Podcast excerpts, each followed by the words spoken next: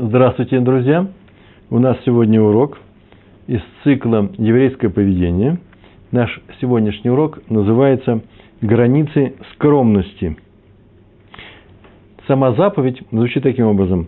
Быть скромным с людьми, надо быть скромным с людьми, и никогда ни в коем случае не проявлять спесь, высокомерие, гордыню, надменность, заносчивость. Еще какие есть синонимы у этого слова?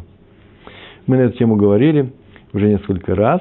Тема очень важна, потому что многие говорят, что качество скромности лежит в основе еврейского, э, еврейского характера, правильного еврейского характера.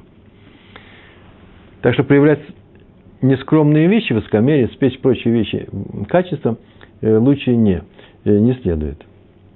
На что мне скажут, а мы не проявляем. У нас нет здесь качеств, спесь, высокомерие, жуткие какие-то вещи. Чему это вы, Рэб Рувен, нас учите? А я спрашиваю, никогда-никогда не проявляем? А мне отвечают, никогда-никогда.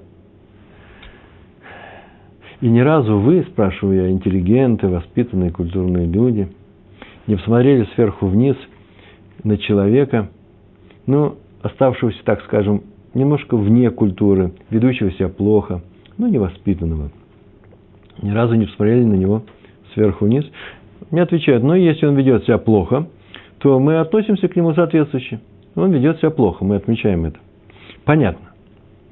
Но никогда вы не скажете про себя, а мы так себя никогда не ведем. Так мы на самом деле так себя не ведем.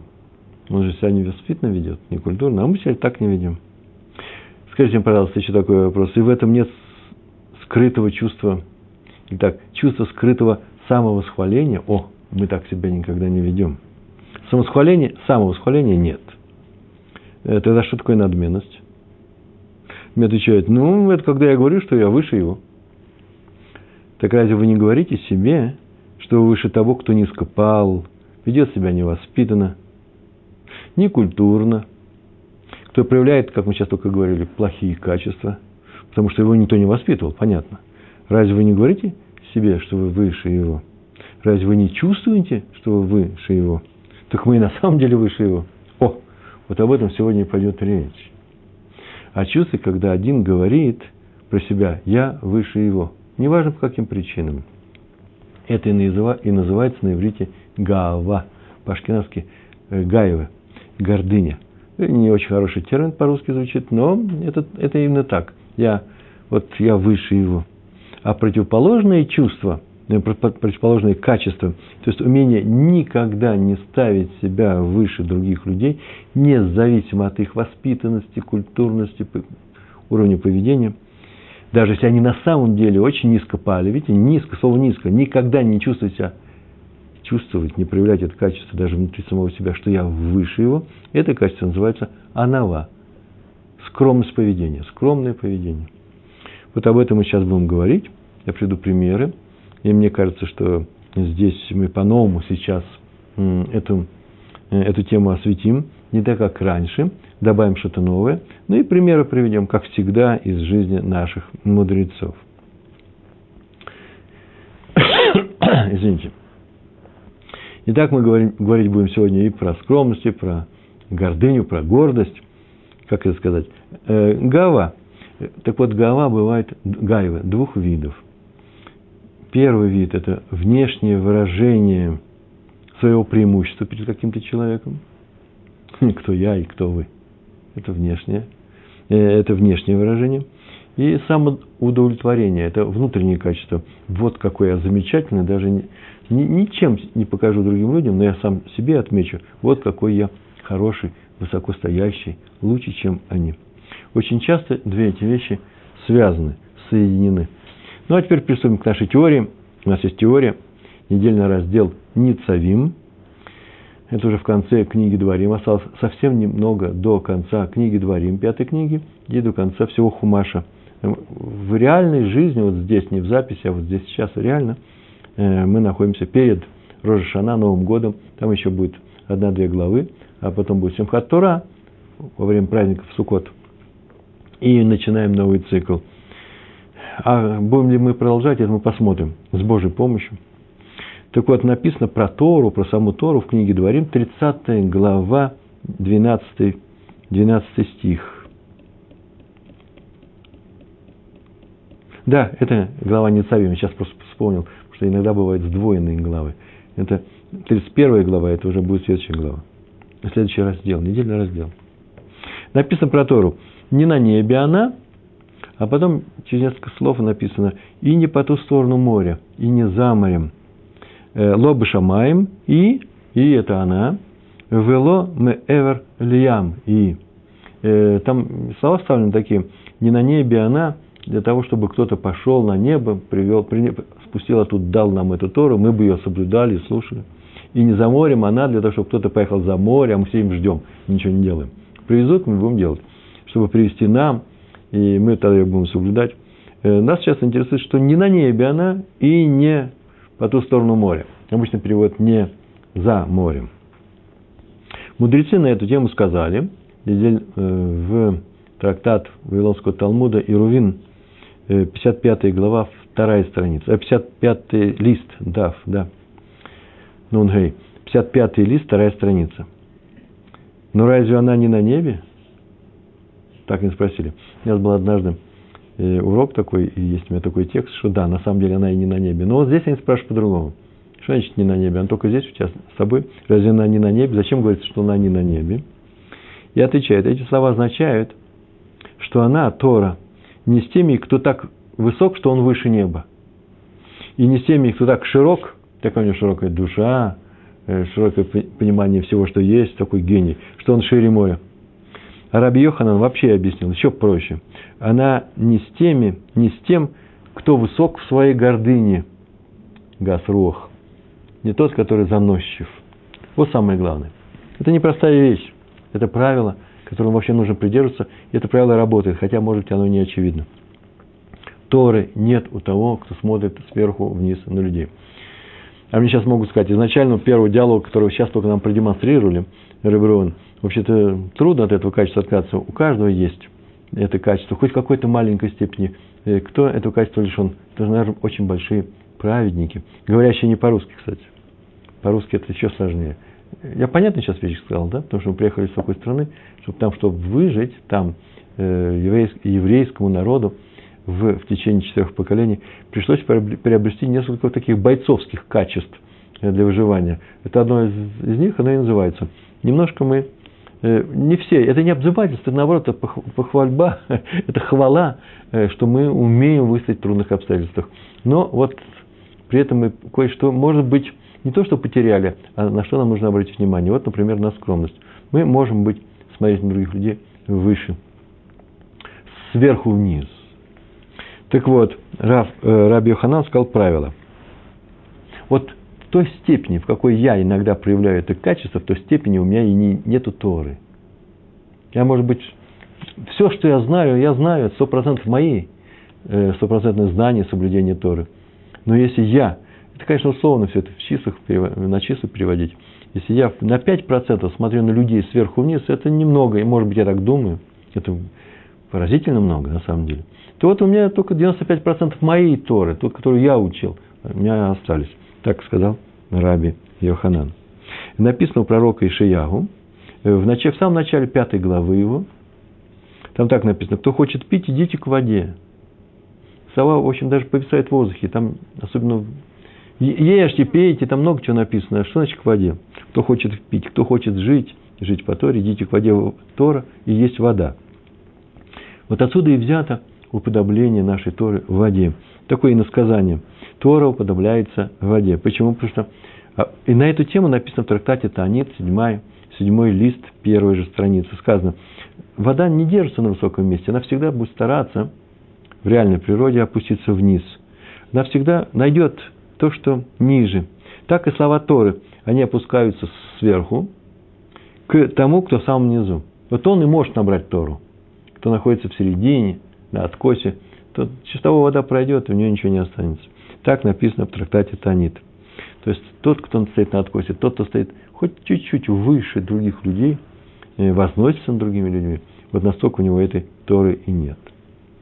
Ну, еще несколько примеров, а потом мы поговорим, э, несколько примеров, несколько э, моментов теории, потом мы поговорим, у меня собралось очень большое количество сегодня рассказов, историй разных. Э, и, может быть, скажем еще несколько слов о нас с вами. Важные слова, мне кажется, важные слова. Вот мудрецы школы Елели. Елель мы знаем, кто такой, да? Были две школы.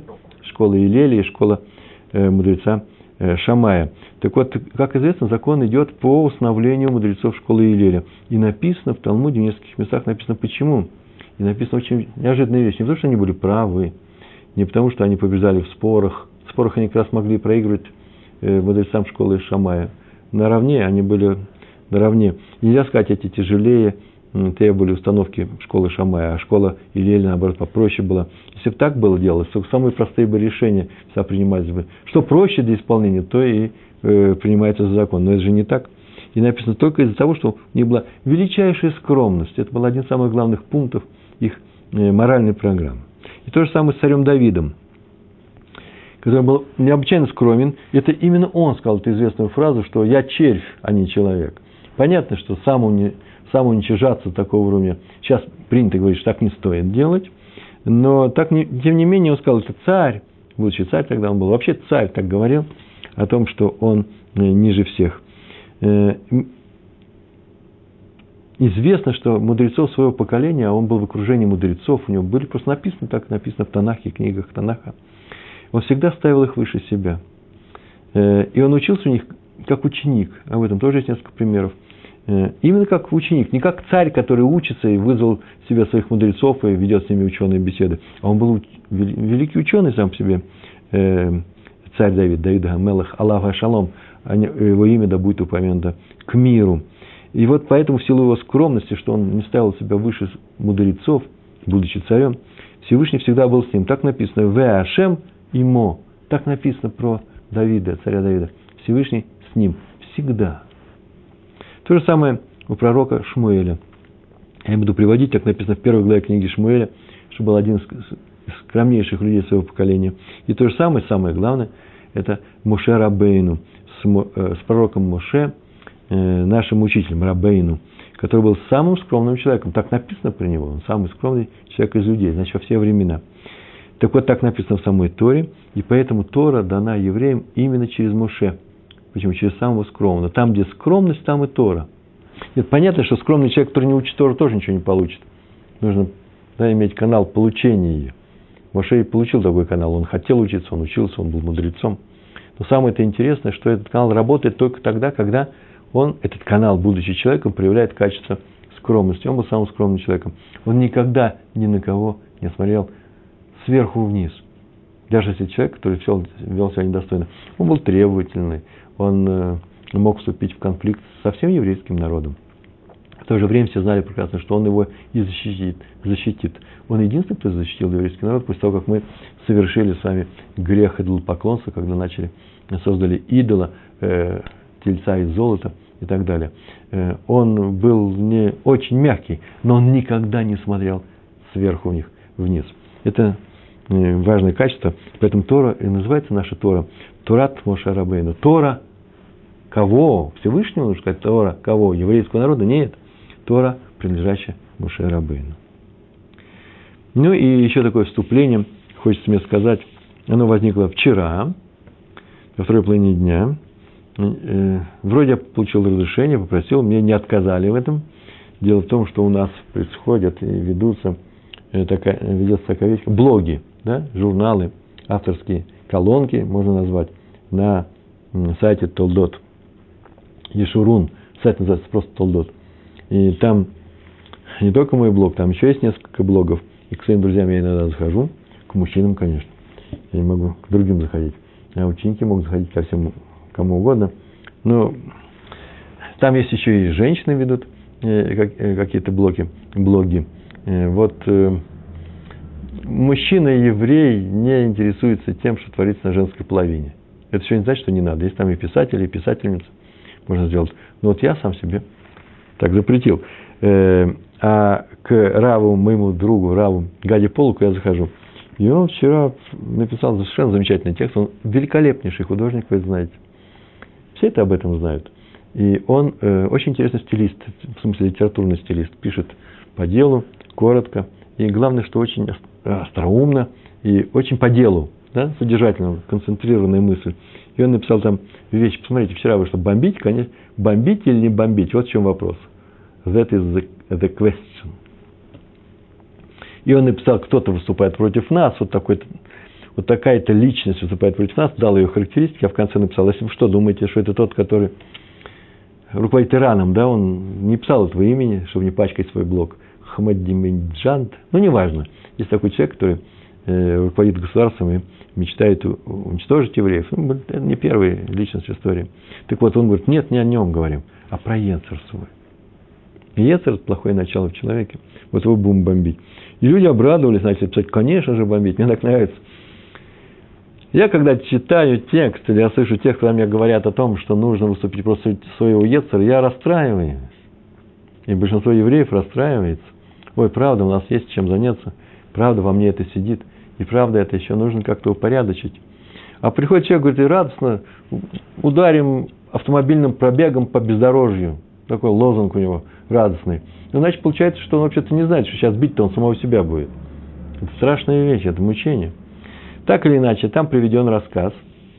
Я ему ответил, э, похвалил. И вдруг о том, что лозунг ударим атомным ударом, там, кому бомбежкой по Ецеру своему, это тоже ведь, мне извините, это можно ведь э, прочесть как лозунг Ецера, да? Некоторые люди так говорят, сейчас мы, это Ецер говорит, давай сейчас выступать против Ецера, ты молодец, ты выступаешь против Ецера, ты молодец, гордыня, гайве, голова.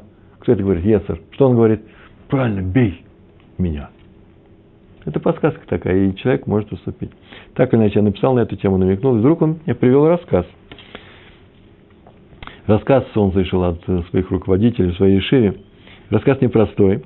Э, он мне сначала заинтриговал, сейчас его приведу, а потом оказалось, оказалось, что я его рассказал нескольким людям в своем окружении. Всем очень понравилось. Сейчас я вам хочу его привести просто взял, э, написано, сейчас я его расскажу. Э, к одному известному раввину, давайте я буду, не имена буду приводить. У меня есть маленькое обоснование, это не значит, что так я и прав, что это не просто рассказ о раввине каком-то, может быть, сочиненный рассказ. Я потом объясню, почему я не хочу называть имя, ладно?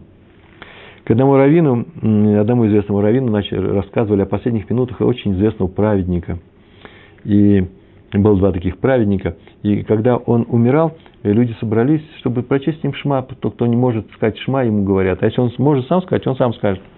И рядом с ним, с умирающим, сидел его ближайший друг, который с ним всю жизнь учился Торе, Торе, как я понимаю. И он подошел уже, последние минуты осталось его жизни, и друг его спрашивает, что, даже сейчас, даже теперь? Тот ответил, да. А человек, который с ним разговаривает, спрашивает, а в чем конкретно?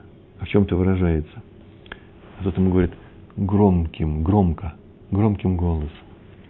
Его потом спросили, в чем дело, и он объяснил. Дело в том, что э, в книгах написано, что Ецер не оставляет, Ецер плохое начало, да, Ецер гора, не оставляет человека до последних минут жизни.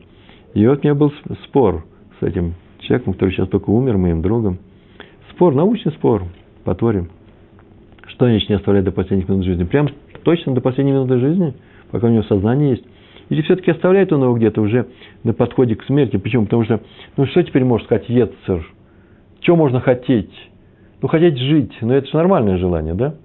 А хотеть, ну не знаю, деньги хотеть, славу хотеть, что хотеть можно уже, теперь человек умирает.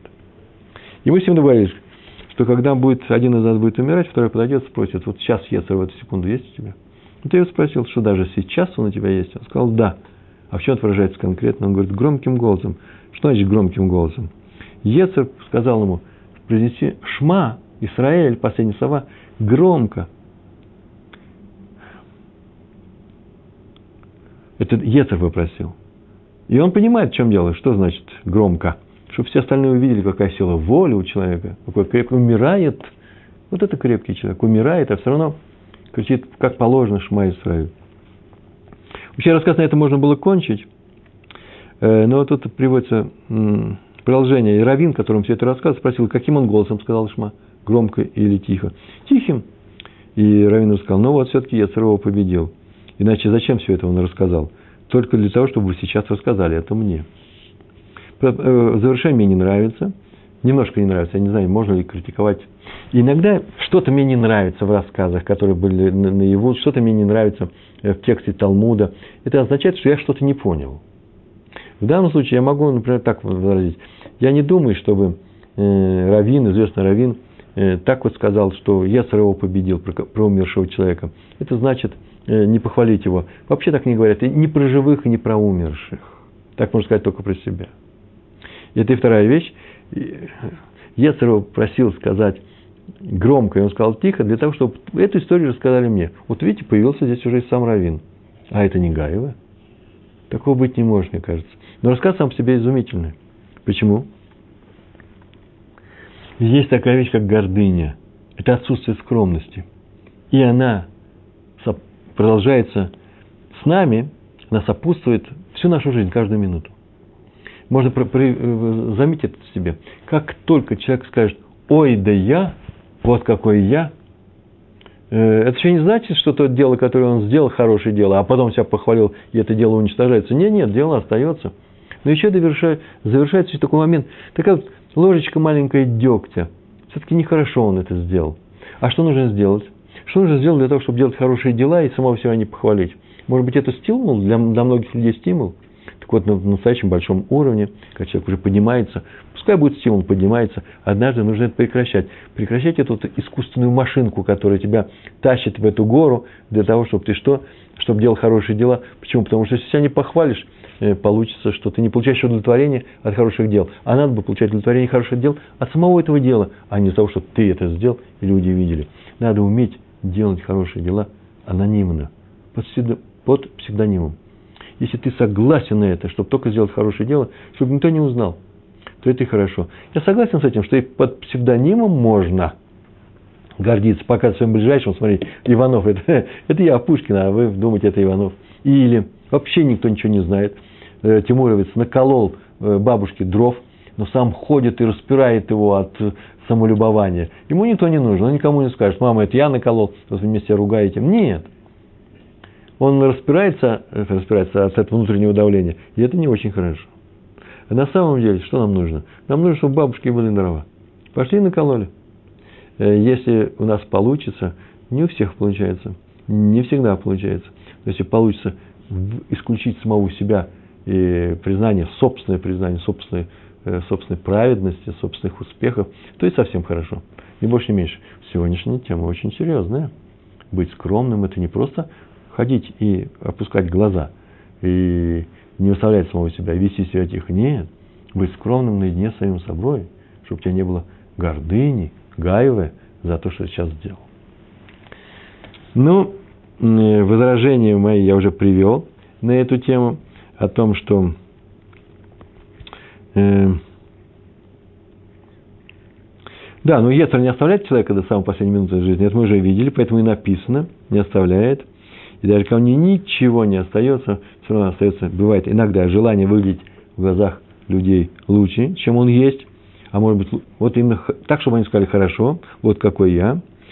И так можно сказать, если ребенок, маленький человек, начинает такое отрицательного чувства, что у него есть? Отрицательного качества, качество эгоизма, да, мое, то со временем может эгоизм и отступить. Но однажды возникшее в человеке чувство самолюбования, самопочитания через глаза других людей, вот чтобы они это видели, то оно может только закрепиться и вырасти. С ним нужно бороться. Повторяю, первое плохое качество – это эгоизм. Он оправдан, кстати. Чтобы ребенку выжить, надо ему протягивать ручку и тянуть к себе хлеб, даже когда его братишка забирает его, одеяло к себе тянуть. Он должен выжить, он должен научиться смотреть за собой. Он не может быть альтруистом. Ребенку это смертельно, не дай Бог. Взрослый человек должен быть альтруистом, ребенок нет.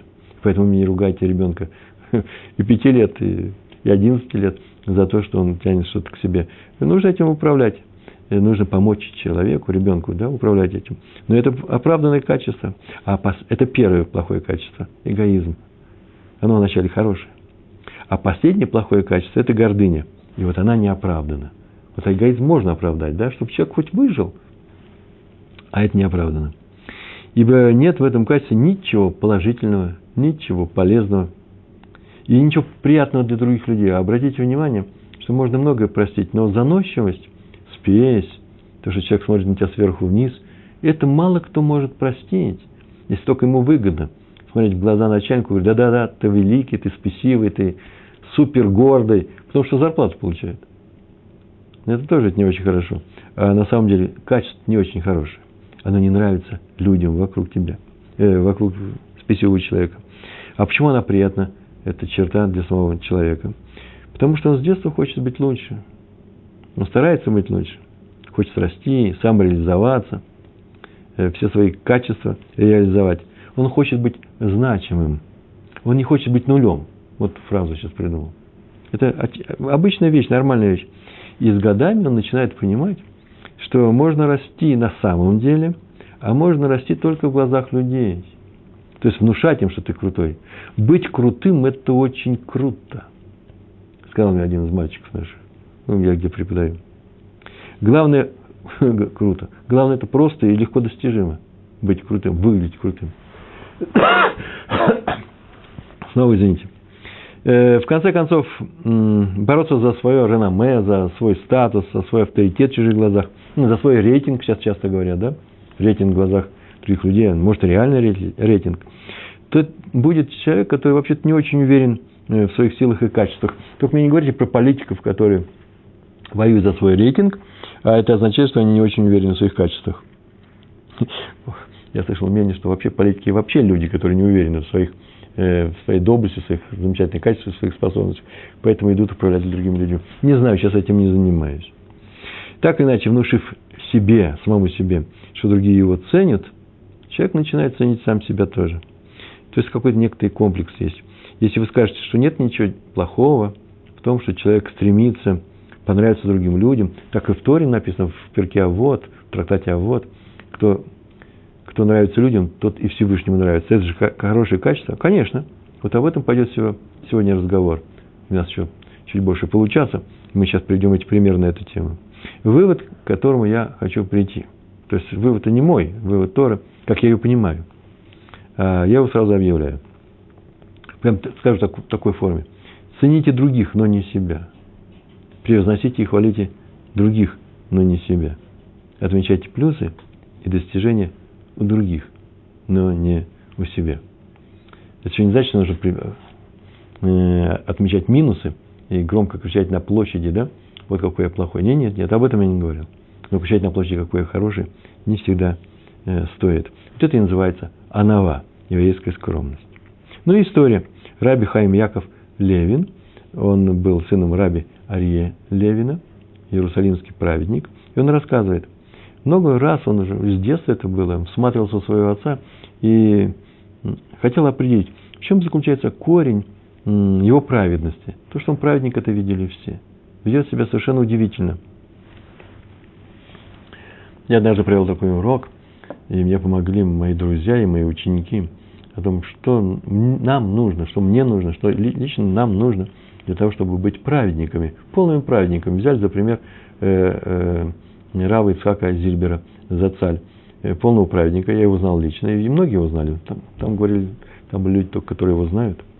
И мы решали этот вопрос, что нам не хватает для этого. Да, в принципе, все есть. Каждый момент, не просто так вот слова такие, а вот некоторый эпизод, что он сказал, мы могли бы так сказать, могли бы тоже сказать так. А в чем различие? И вдруг выяснили некоторые вещи, что вообще-то, в принципе, таким ведь человеком-то быть невозможно – это не то, что легко и просто само по себе э, случается, творится, делается. Ты видишь человека и сразу начинаешь ему помогать. Нет, нужно найти эти силы, нужно найти ресурсы.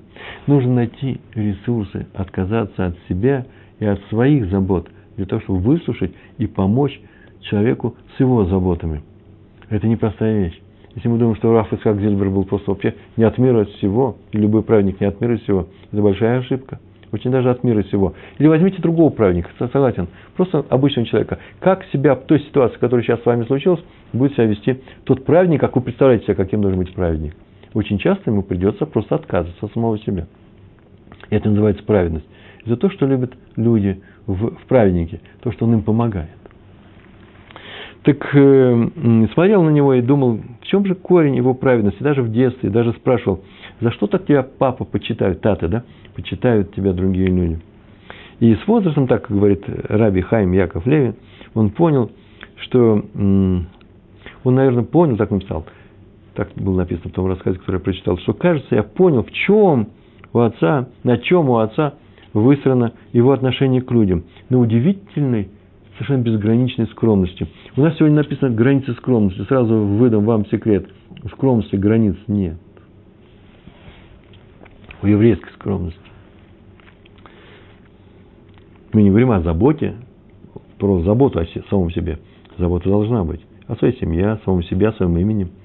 Но именно скромность. Смотреть сверху вниз на людей нельзя. А как же можно смотреть на уровне? Люди на разных уровнях. Значит, общаясь с человеком, будь на его уровне. Повторяю, не на его уровне поступков, не на его уровне мыслей, не на его уровне отношения к людям, а чтобы он не чувствовал никогда, ни в чем. Чтобы ты не чувствовал себя внутри, что ты в чем-то выше его, чтобы он не чувствовал, что кто-то выше его. Не, не, да, это такое определение. Так что в чем выражалась его удивительная скромность? Вот этот, для этого я и привел этот рассказ. Оказалось, что не в том выражалась его скромность, что он чувствовал себя как бы на низком уровне с простыми людьми. Это может получить, получиться вообще-то у каждого. И не в том, что он оказывал большой почет тем, кто стоит выше его. Это вообще никому не трудно. Ну, в принципе, есть такие люди, которым тяжело. Вздохнул я, почему? Потому что не умею оказывать почет начальникам. Но вот надо бы. А в чем проявлялось вот умение, скромность, в чем проявлялся? А в том, что он относился с почтением, так выразимся, и принижением самого себя к тому, кто был на его уровне. Вот это самое сложное. Он не столько принижал себя, сколько поднимал уровень равных себе – Превозносить людей, которые выше тебя, легко. Не обижать людей, которые ниже тебя, легко. Преподнести, приподнять, найти положительные качества, показать, что ты выше меня, человека, который на твоем уровне, вот это практически очень трудная задача. Он превозносил людей, он делал их более значимыми, высокими, и они это чувствовали, и поэтому они считали его праведником. Это не просто слова, он поступал, это все выражалось в его поступках. Адмор из города Александров. Мой любимый город, любимая история про Александровских хасидов, я уже говорил и писал об этом. Мало кто из них остался, выжил после мировой войны. Вот Адмор был руководитель их Раби Ярахмиэль Исроэль Данцингер. Автор книги, которая называется «Исмах Исраэль».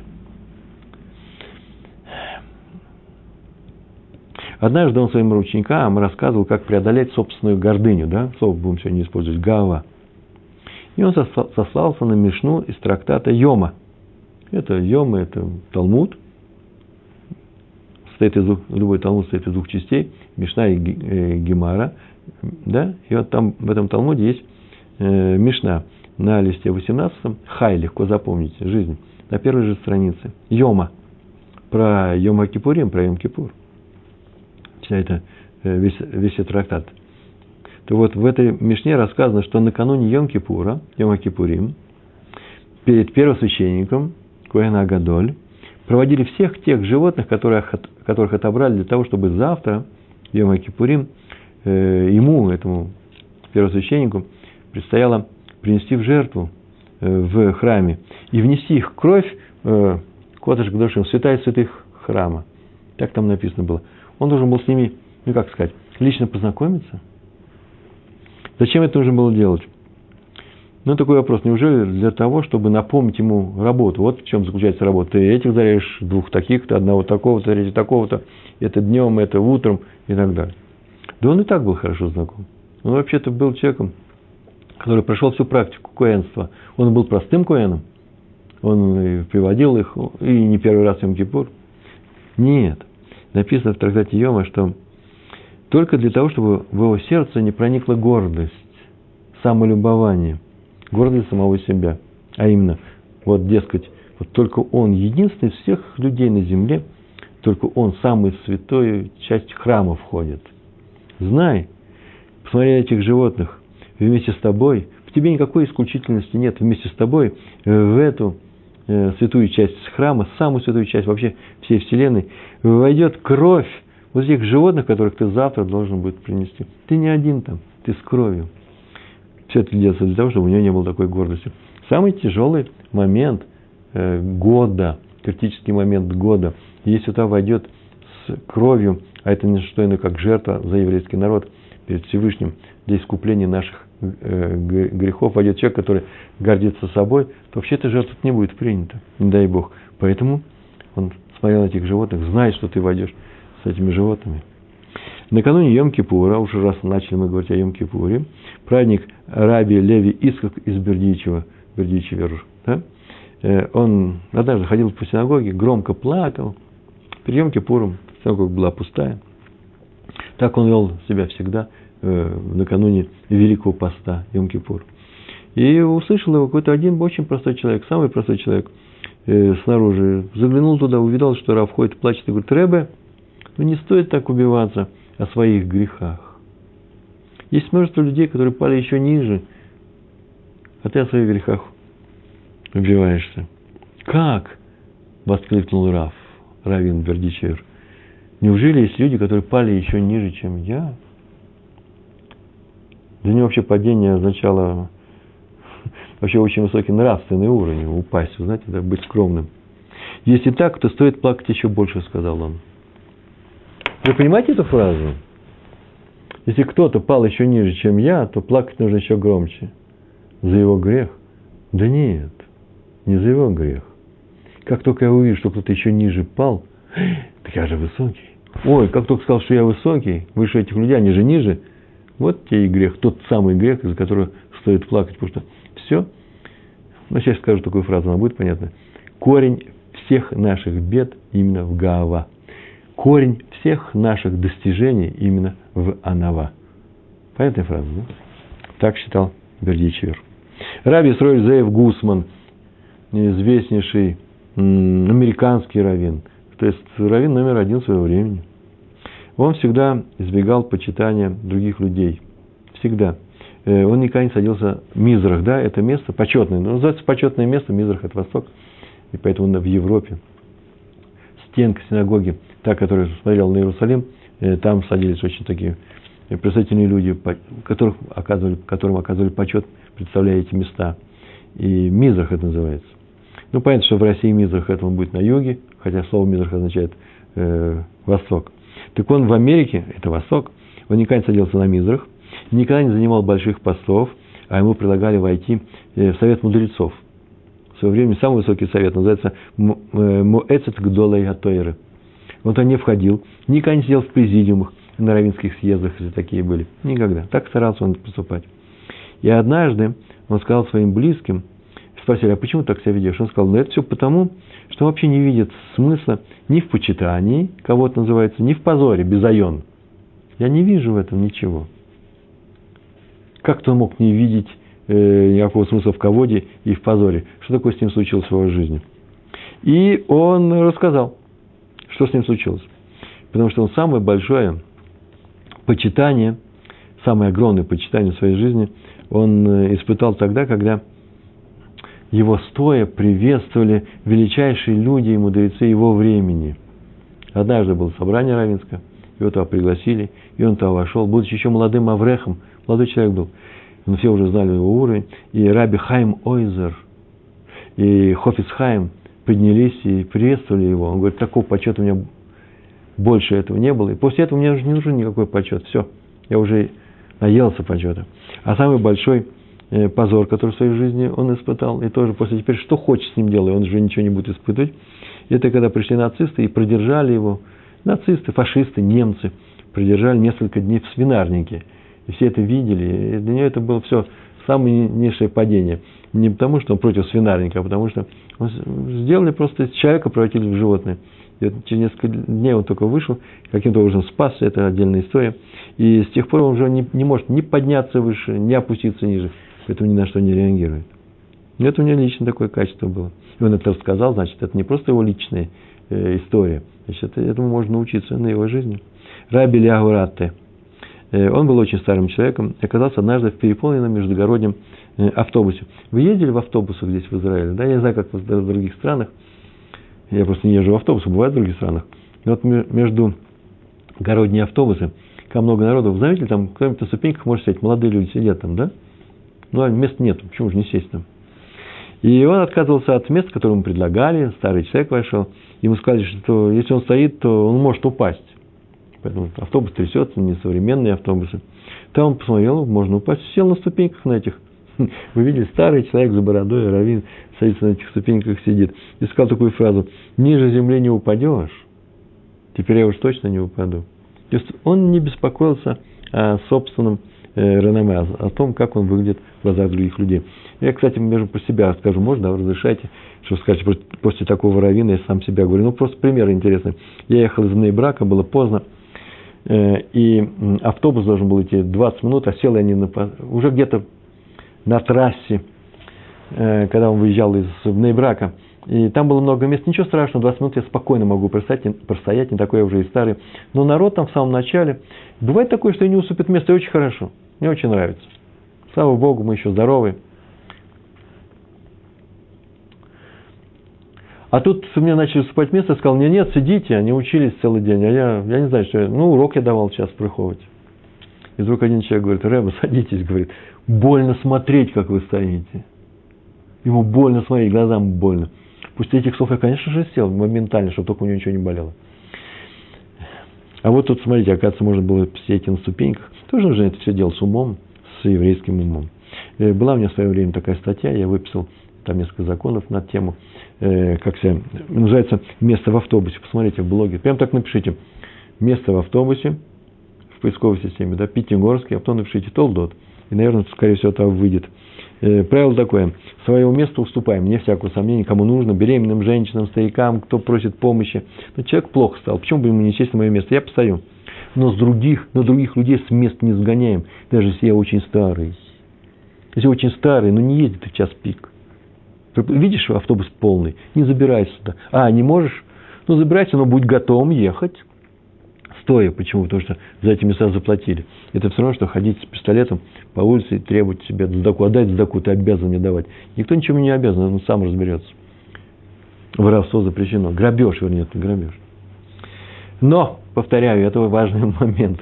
Если мы увидим, кто кто-то подойдет и начнет скандал, откроет, да, начнет скандал, скандалить в в автобусе, отдай мне место, я старый, ты молодой.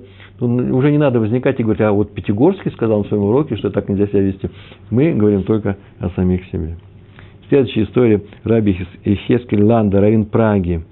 Он ввел молитву, всегда ввел молитву, Наила называется, э, в главной синагоге, в конце Йом Хакипурим. Э, автор Нуда Биуда, да?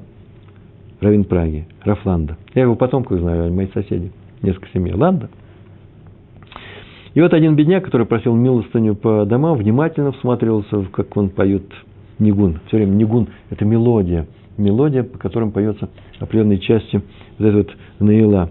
И когда он произносил отрывок, это называется «Михалкель хаим бахесент» – тот, кто кормит живых милосердно, милосердие. Это такой высокий, это высокая молитва, и э, Рафланда – пропел ее на особый свой нигун, да еще и руками какие-то движения сделал. В рассказе не было написано, э, написано, какие-то движения сделал. И на завтра этот бедняк начал обходить дома. Он побирал, побирался, не собирал. И подходил, стучал, ему открывали. И он начинал распевать этот нигун с этими словами. «Кормящий живых милосердно, подайте мне». Ну, кто-то ему подавал, кто-то больше подавал, чем обычно. Э, точно все видели, что это вот Рафланда. А многие начали расстроились. Ты что вообще, смеешься над нашим раввином? И передразниваешь его, и скажешь, что так вести себя нельзя, и значит из города выви, выгоним из города, чтобы ты не, смеял, не смеялся над нашим главным раввином. И он тоже пришел, пожалуйста, Равланду. Вот то-то и то-то. Я увидел, как вы это делаете, я это делаю. Почему они меня шумят кричат? Тот, тот рассмеялся, выслушал его. И написал ему письмо такое. Где написал? Я даю тебе особое письмо, может, кто будет возмущаться, можешь показать это письмо, там написано, я такой-то, такой-то, равин, даю такому-то указанному человеку, как тебя зовут, записал указанному человеку, я ему разрешаю кормиться моим кормящий живых. Уихолле халкель, это смо, э, им Мехалкель Хаим Шили. То есть я ему своим нигуном, своим, своим мелодией, душа ему кормится. И видите, он не увидал то, что над ним кто смеется, потешается. Вообще этого не увидал. Он не стоял на честь, за свою честь, за свой авторитет. Последнее дело, когда учитель, раввин борется за свой авторитет именно дисциплинарными мерами. Будь скромным человеком. Хофицхайм э, был очень старым. Однажды он приехал в город Гродно. На вокзале его встретило множество людей. И даже полиция, говорят, расчищала дорогу, чтобы проехала машина, на которой он ехал. И начало 20-х годов его сопровождал Раф Грайнеман. И он посмотрел, Хофицхайм посмотрел в окно машины и спрашивает, а почему так много народу? Он был очень старый. А почему так много народу? Раф Грайман ему отвечает. Сказал, вообще пришли посмотреть на, на него, пришли посмотреть. Он сказал, что это нет, нет, это не почет. Это своего рода унижение. Почему? Ведь вроде бы у меня не выросли лучи кранот, как у Муша Рабы. Ну, помните, когда он спустился с горы, у него сияние было так, что он пришлось ему закрывать свое лицо. Я же не такой. А потом сказал, ну ничего, нормально, пускай смотрят. Раз он пса прибыл, чтобы увеличить и вознести Тору, раз он работает тут по увлечению Торы в этом городе, Леагдиль в Леадир, да, называется, э, в Леадир, то придется ему пройти и через такое унижение. На меня смотрит, говорит, разве это не унижение для меня? Это был Хофицхайм, это особый человек. Э, он считал, что принять почет от других людей – это унизиться. Такой интересный подход тоже очень нестандартный.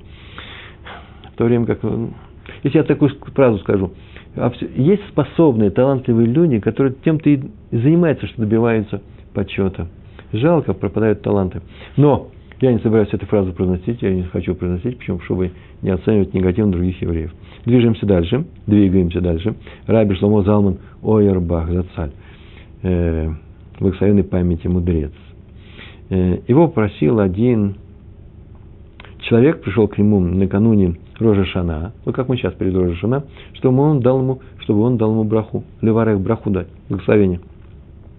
Он взял его под руку, он всякое объяснял человек, он себя брал под руку, так написано в нескольких рассказах, и сказал, я учить, учился, мой учитель был Раби Исер Залман Мельцер. И он говорил, говорил в таких случаях, как кто-то просил э, браху, он так говорил, ко мне многие приходят за брахой, и даже просят меня молиться, чтобы к ним не пришла беда, чтобы, ну, чтобы у них было все хорошо. А я им отвечаю, посмотрите на учеников моей Ишивы. Они сидят и учат Тору. Постоянно сидят учат. Полный зал. Без перерыва. Со всем старанием, самоотдачей, в страхе перед небесами. И без маленького кусочка гава. Они учатся, учатся, они не показывают всем, какие они замечательные. Разве я выше их? Если не выше их я, то почему приходит за брахой ко мне, а не к ним? Идите к ним. Это на самом деле действующая вещь. Кто-то учит Тору, от того и получаете браху. Хотите к большому раввину получить, хотите получить больше, чем хотите. Ну, можно пойти, конечно. Хотите получить по максимуму, такая фраза будет. Э, можно пойти, может, он даст, а может, и не даст. Мы говорили на эту тему. Э, браха тоже это большая ответственность. Но это уже тема называется браха, благословение. Раби Хай Моше Мендель. Он очень боялся ковода, ковода, почитания. Делал все, чтобы его уменьшить его однажды, он же был очень пожилым человеком, его пригласили на хупу произнести брахот. Знаете, что такое хупа? Это свадьба. Он там должен был произнести семь благословений. Вообще, организовать всю, семь благословений не знаю, организовать всю хупу. И ему дали микрофон, чтобы там он говорил, чтобы все его услышали. И вдруг что он сделал? Он взял микрофон, посмотрел на него, микрофон со шнуром, прислонил его к уху, не к рту, а к уху, и начал говорить браху. Все сказали амен. Ну, не, не могли сдержать улыбки. Вот, мол, старик из прошлого века не знает, что микрофон это не, э, не наушники, и нужно к рту, а не к ушам. А стоял у него внук рядом, уже взрослый человек, говорит, Саба, Саба, дедушка, микрофон перед губами держит, не ухо, а перед губами. А он ему отвечает тоже шепотом, так что все слышали микрофон-то этот. Он ему отвечает, я знаю, знаю. Но мне нужно, чтобы люди рассмеялись, а то я стану самого себя чрезмерно уважать. Вот я какой великий человек, браху говорю. Пускай посмеются. Но это мог сделать только Раф Мендель. Но у нас такая работа перед Рожешина и Йом Кипуром с вами. Оценить свои поступки. Не с точки зрения поступке, прав я или не прав, обидел я кого не обидел, а с точки зрения э, самой низкой, какая есть. А я повторяю эти слова, я прям ответственно повторяю. Самой, точкой, самой низкой точки оценить их. Не был ли я высоко вознесен этими делами? В чем проявилась моя голова, моя, моя гордыня? Где и как? Можно рассмотреть каждый случай. Найти закономерность некоторую. Не возношусь ли я перед кем-нибудь, когда я разговариваю. Вот я разговариваю, например, ну, я не знаю, ну, пример просто с техником, который вот обслуживает сейчас э, наш урок. Он смотрит за э, камеры. Я никогда ему ничего не сказал, а тот подготовился к, к уроку. А вот я тебя просил это сделать. Я вообще-то умею, у меня характер такой. Я могу сказать, нужно сделать то-то и то-то. Я могу настоять на своем. Когда я настаиваю на своем, я не смотрю сверху вниз на этого человека. Вот такую нужно оценку сделать. Мне не всегда удается. Я не могу сказать, что я праведник, не дай Бог, если не хочу сказать. Но нужно это делать, нужно это уметь делать. Нужно посмотреть, как себя ведешь с друзьями. Ну, с друзьями и прочее. А внутри своей семьи. О, папа вошел. У него авторитет отца, авторитет мужа. А как ты ведешь своей женой? Ты ее не подавляешь? Вы наравне, на равных. И жена не подавляет ни мужа. Э, сверху вниз. А перед детьми своими. Не сверху или вниз я смотрю на них. И понятно, что я выше, понятно, что их нужно учить. Но, может быть, я вообще-то добиваюсь уважения, почитания, авторитета – тогда все это может рухнуть. Я понимаю, что это крамола. Смотреть на детей, как на равных себе партнеров. Но ведь сказано, не смотри ни на кого сверху вниз, значит, и на детей не смотри сверху вниз. А тут есть очень часто бывает такой аргумент. Самый последний аргумент. И многие говорят на русском языке, мне так говорят. Люди, занимающиеся Торой. Это хороший аргумент. Я говорю, разве это аргумент какой? Тебе что я сказал? Тебе что сказано? Это аргумент. Ты лучше объясни, почему это сказано. Но так или иначе, если мы не можем опуститься до уровня своих детей в самопочитании, то нужно их поднять до своего уровня, уважая их, искусственно, может быть. Ты это умеешь, ты это знаешь, я тебя люблю. И ни в коем случае не дай Бог его обидеть. Человек обижается, когда им управляют. И ребенок, хотя им нужно управлять, он же еще не знает, что им нужно управлять. Он ребенок. Поэтому придется поступать с детьми таким образом, как будто они уже взрослые. Просто частично впали в детство. Мы им сейчас помогаем. Ни больше, ни меньше поднимайте не себя, такое правило мы сегодня говорили, а других. Опускайте не других, а себя. Ну, еще пример есть Раби Мейер из Тикитина. Он сел в своей синагоге и слушал урок одного Магида. Магид, который тоже перед Йом Кипуром пришел и, и людям объяснял, что нужно исправляться, что они много нагрешили, и пришла пора э, делать исправление, да, раскаиваться. После урока э, Раби Мейер подошел к Магиду, поблагодарил и сказал, ой, как ты точно сказал обо всех моих грехах? Откуда ты их знаешь? Ты испугался. Ой, ой, Рэба, нет. Я не описывал грехи э, Равина. Я говорил о других, людях, э, о других людях. А у Равина, слава Богу, все в порядке. Как у него с Равин? Кто-то еще такой грешник, как я. Все праведники, один я грешник. Вот рассказ такой. Сейчас я еще закон... У нас еще несколько минут есть. Рассказ очень интересный. Как-то человек может сказать, что я один грешник, а все остальные праведники. Явно же все неправедники. Да нет, он же о чем сказал? У меня гаева есть. Я смотрю сверху вниз, может быть, чаще, чем нужно. И при моем знании Торы это совершенно недопустимо, совершенно. Даже один процент моего отношения к людям, которые объясняются именно тем, что я смотрю на них сверху вниз, все уничтожает. Других таких у нас нет. Это еще не значит, что человек, который мало учил Тору, ну и так и надо мало учить Тору. Да нет. У этого человека нужно учиться не тому, что он мало учил Тору, а тому, что он не смотрит сверху вниз на других людей. Так понятно, почему он не смотрит. Потому что он мало учился, поэтому и не смотрит. Да мне не интересно, почему он не смотрит. Мне интересно, что он не смотрит сверху вниз. И я тоже должен делать то же самое. Вот этому мы учимся у Раби Мейера и Стикитина. Разве есть еще такие грешники, как я? Ну, еще история у нас про Хафицхайма, Э, он себя чувствовал, а мы уже говорили, чувствовал неудобство, когда его причают, хвалят, оказывают ему почет. И он приводил притчу про царя, сына, про принца, да, притча такая была. Он совершил какой-то проступок против отца. И был его, его сослали в далекую провинцию, и он потерял все надежды на то, что он, будет, он наследует трон. А там его встретили с царским почетом, почему? Потому что никто же не знал, это внутреннее дело такое было. Его сослали, а вообще думали, что он приехал с контролем. А он чувствовал себя при этом, будто обманывает людей. Его-то привечают, примечают, встречают как э, высокую личность, а он уже никакая не личность. Они же не знают, что я отлучен, так он говорил, от трона. Так и я, говорил Хофисхайм. Все меня почитают. и не догадывается, кто я такой на самом деле. И еще несколько у нас есть, у нас пять минут, шесть даже. Я сейчас, урок, наверное, закончится. К сожалению, урок закончится, потому что на самом деле есть, есть еще несколько вещей, которые нужно рассказать. Может быть, еще и успеем. Начало истории. Раби Пинхас Гуровиц. Он приехал, известнейший раввин, известный раввин, приехал в Франкфурт. В то время это было, ну, сколько, сто с чем-то лет назад, больше. Это был известный еврейский город, еврейская культура, еврейских ешив очень много было. Там его встретила большая толпа почитателей – а он забился вглубь кареты, тогда еще кареты были, первый половине 19 века, и сидел там совершенно бледный, побледневший, и дрожал. И спутники, с которыми он ехал, спросили, в чем, в чем дело, что его так перепугало. Он ответил, такой кавонт, такой, такой почет можно оказывать только умершим. Вот я и сижу в этой карете, как внутри гроба, и дрожу от страху. Ведь я умер, если мне так, так мне почитают. Я вот собираюсь пойти с Божьей помощью к Раву э, Штейману. Э, при нем, как я и писал, и рассказывал о том, что часто выезжаю э, в другие общины по всему миру. Сейчас уже, может быть, нет. Еще несколько лет назад он ездил, в Одессе был. Правда, там, там, там это не сделал, но вот часто он так делал. Он закрывал рукой, правой рукой лицо и давал урок свой. Почему? Чтобы не видеть, как он говорил, как люди восторженно относятся ко всему, что он рассказывает. Это чтобы они его, э, чтобы он не видел, э, как они его превозносят. Его даже попросили так не делать. Я однажды так сказал, я так не буду делать. Ладно, я постараюсь. Но все равно через 5-6 минут, увидев по лицам, что люди восторженно на него смотрят, вот это великий человек, вот это праведник, вот это талмудист. И чтобы не возгордиться, он сразу же закрыл свое лицо. И не то, что он не видит теперь их лиц, нет.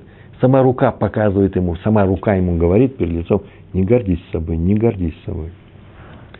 Раби Йосиф Шлому Даян, фамилия у него была такая, был большим раввином, мудрецом, и все равно, когда слушал он Салаторы от своих учеников, он выглядел как ученик, садился напротив них и просто учился. Он оказывал почет каждому, у кого выучил хотя бы, хотя бы совсем немножко. Он так и говорил. Об этом написано, что Тору может выучить только тот, кто низок духом. По-русски это звучит очень плохо, но тот, кто не смотрит сверху вниз на других людей, которые находятся э, на том же уровне. То есть мудрец, э, гордец не может быть мудрецом. Или гордец, или мудрец, говорил э, Раби Йосиф Шламо Э, Даян. И еще история Раби Рафаэль из Баршада. Он говорил, что у него всегда есть отговорка, тируц, о каждом его грехе. Вот когда я умру, говорит, я от каждого своего греха могу очень быстренько объяснить, что я не виноват. Кроме одного. Ну, спросили, а что это за грехи такие? Ну, говорит, очень просто. Меня спросят, например, Раби Рафаэль, там на небе, после смерти, почему ты не учил все время Тору? Я скажу, да я был невеж, да, Маарец, я вообще не могу, у меня способности нет. Это и не обман, я стараюсь, у меня не получается. Его спросят, а почему не молился как нужно, вот, глубоко? Не сделал много хороших дел, матим тувим, помогал людям. Я отвечу, у меня не было времени, я вообще занимался своей семьей, мне нужно было и, и семьей заниматься, и общиной, много чего. Вот я молюсь, а мне мочи, общиной надо заниматься. А спросят, а почему ты не постился, как надо, чаще нужно было поститься? Я отвечаю, я вообще человек ты слабый, пекух нефиш, слабый физически. Могу заболеть. А после чего мне скажешь, ну, если ты такой, как ты сказал, то тебе вообще нечем-то и похвалиться – и это ты не делал, это не делал, это, это не делал. Почему же ты проявляешь гордыню? И тут я уже ничего не могу ответить. Ведь у меня больше ничего нет. Нет нечем гордиться. Раби Минаша из Алии. Там было такое местечко, и однажды он присутствовал на одном, в одном месте – в одном месте, как некоторый Даян, судья, в данном случае это не фамилия, а судья, судит людей в одиночку. Сидит один в одиночку, и причем судит такие вещи, которые нужно сказать тем людям. Так написано в наших законах, так написано в Талмуде, трактат Санедрин. Есть вещи, когда меньше трех Даянов, трех судей не могут судить. Он судил один. И Раби Минаша спросил, почему он так делает? А тот ответил, да вообще мы втроем мы судим, втроем мы судим. Я, Талмуд и Шульхан Арух. Скромный человек, да? На это Раф сообщил ему, сообщается, что когда был Сангедрин, 70 человек, да, учителей, то написано в Тартате Сангедрин, что судьи могут судить только тогда, когда каждый из них познакомится с всеми другими. Поэтому ты тоже должен сначала познакомиться с двумя своими компаньонами и познакомиться, открыть Талмуд и Шульханарух. Тогда ты можешь судить с ними на троих. И последняя история, когда однажды пришел Хазон Нишу, пришли два торговца на суд по своим делам – Тут один из них обратился к Раву таким образом. Рабейну, он то-то, то-то сделал. Рабейну такое высокое почитание, называется наш учитель. Рабейну. На это Хазаныш спокойно сделал. Давайте оставим Рабейну в сторону и займемся, и перейдем к сути дела. Видите, никакой гордыни, давайте заниматься делом. Это очень важно, то, что мы сегодня э, тему эту открыли. И у меня осталась одна минута, но я за минуту могу, наверное, сказать очень важные слова. Дело в том, что скромный человек, он не просто скромный, сидит в сторонке, молчит. Надо сказать, скромный и не начинает никаких споров. Он никогда не спорит. Тот, кто спорит, тот уже не скромный. Ибо очень часто спор – это не просто э, найти истину. Посмотрите, э, с кем мы спорим, с кем мы вступаем э, в конфликт словесный. Да? Не руг, не дай Бог. А когда мы хотим э, настоять на своем, объяснить свою точку зрения, очень часто бывает э, не что иное, как способ утвердить самого себя. А раз утвердить самого себя, это называется гордыня Гаева. А раз так, то это чувство нужно... Как только вы видите, что спор заходит уже на неприятные вещи, как только вы почувствовали боль от того, что вам говорят, моментальная э, э, реакция должна быть, о, это значит, я ему и сделал больно. А раз так, нужно это дело прекратить. Не надо настоять на своем. Ни в коем случае, не дай Бог. Это называется гава. А сделать нужно следующие вещи. Я об этом написал. Можно есть три вещи. Когда вы пишете, особенно, это еще проще. Напишите спасибо, и все. И будет конец. Он вас учит жизни, напишите спасибо. Не раз спасибо не проходит. Поэтому проще нужно написать, напишите извините. Видно, что он что-то от меня требует. Ну, извини, я ошибся. Ты прав. Иногда это тоже не проходит. Тогда лучше смолчать. Смолчать, смолчать, вообще смолчать. Некоторые люди обижаются на это. И есть четвертый способ. Какой способ? Найдите в его словах что-то необидное. То есть, еще, что можно развить хоть что-то. Все остальное уберите. А это развейте, и как будто вы сейчас перешли на новый уровень разговора. Из всех э, речка разделилась на много-много э, каналов. Э, так возьмите самый спокойный из них, если вы хотите закончить разговор на мягкой ноте. Но никогда не спорьте. Почему? Это тема спора, а мы на сегодня скромность. Почему никогда не спорите? Потому что спорят нескромные люди. Я говорю о спор, о споре нескромных людей. Будем с вами скромными, будем стараться. Я, например, могу, но не обещать, я постараюсь, постараюсь э, быть скромным. Э, тяжело, необычайно тяжело. Но Всевышний нам поможет на этом пути. Большое спасибо, удачи, всего хорошего. Шалом, шалом.